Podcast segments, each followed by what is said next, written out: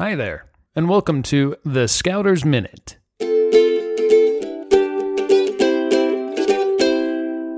This week's Scouters Minute is brought to you by CountryMeats.com. Start your next fundraiser for your pack or troop in three easy steps. First, pick your flavors and place your order.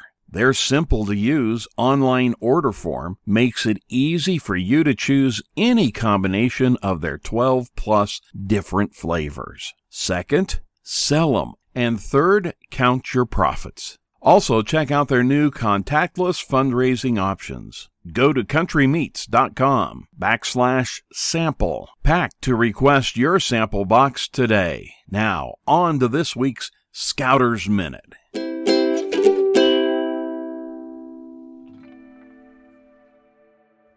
This Scouters Minute is one that I shared way back in 2014 when I first started scouterlife.com. This was way before I even thought of creating this podcast and having our weekly Scouters Minutes available by both audio and text. This one is entitled Positive Attitude.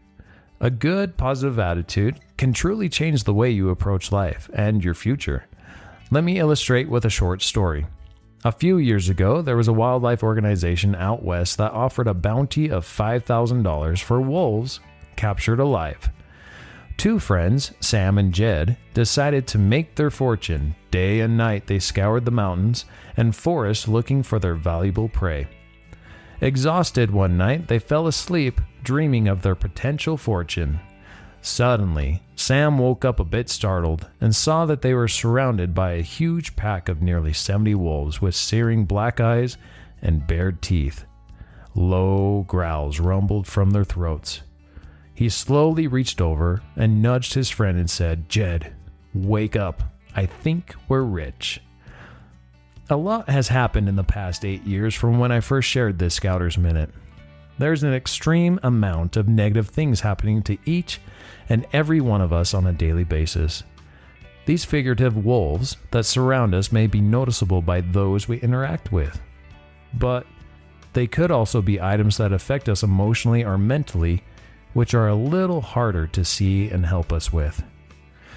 Sometimes it's easier to just be in a bad mood and not give two hoots about the outcome of being in such a mood. But in my household, that usually ends up with all parties in a bad mood. I'm not sure how I would have reacted if I was the one in this story and was surrounded by a pack of wolves, especially since wolves are the one creature that I worry about the most when camping near Yellowstone. I hope that each of us can be like Sam in this story and have a positive attitude when our own wolves that attack us every day surround us.